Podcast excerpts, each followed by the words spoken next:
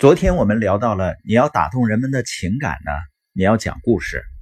那讲故事当中要有一面镜子，这样呢能让听众照到自己。也就是说呢，你的故事不要离听众的生活太远。另外，讲故事啊，真实是最重要的，不是让你编故事。今天我们聊一下，在交流的过程中要讲的第二类故事，就是我们是谁的故事。就像越想听书友会。我们要用十五年的时间影响一亿人读书，一千个家庭实现财务自由。那我们有很多志同道合的伙伴一起来完成这个愿景。那这是一群什么样的人呢？前两天我在我们的群主群里面看到了山西临汾我们的社群合伙人王辉老师的一段分享。他先聊到了一个书友通过听播音生活改变的故事。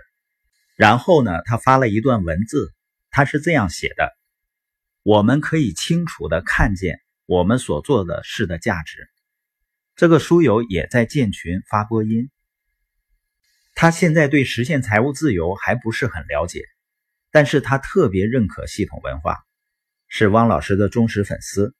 他希望播音帮助更多的人找到人生方向。他曾经对生活心灰意冷。已经决定用跳楼来结束这一切。就在这个时候，他听到了播音。我被这样的故事感动到数次泪滚。接着呢，我们武汉市场的杨小勇老师啊，谈到了他的一个书友的变化，从过去的消极低落，到听播音以后积极进取。另外呢，通过健康塑形，身体充满活力。他在分享的过程中呢，是用语音分享的。非常激动，我发现呢，这是一群愿意成长、愿意付出努力、积极的追求美好生活的人，同时呢，更愿意为别人的生活带来积极的影响。关于我们是谁的故事呢？我再举一个舒尔茨的例子，他也是用他的员工亲身经历来讲述他组织的一种价值观。因为舒尔茨一直强调啊，星巴克不是卖咖啡的，星巴克做的事情。是在人与人之间建立联系。他在接受《哈佛商业评论》杂志采访的时候，为了强调这一点，他讲了一个星巴克员工的故事。他是这样讲的：在华盛顿州，一个女咖啡师每天都看见同样一位顾客，她的工作让他们变成了朋友。他慢慢注意到那个女人气色不好，最终他鼓起勇气说：“你看上去气色不好。”有什么不舒服吗？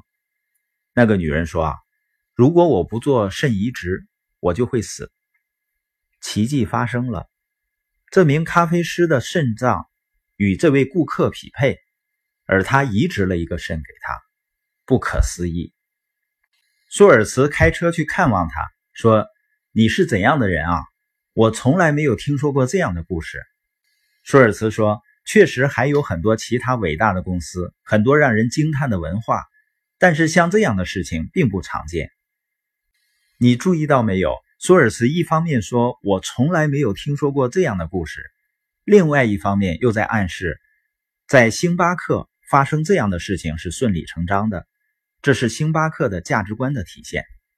今天播音的重点呢，通过讲我们是谁的故事，来传递。你所倡导的价值观。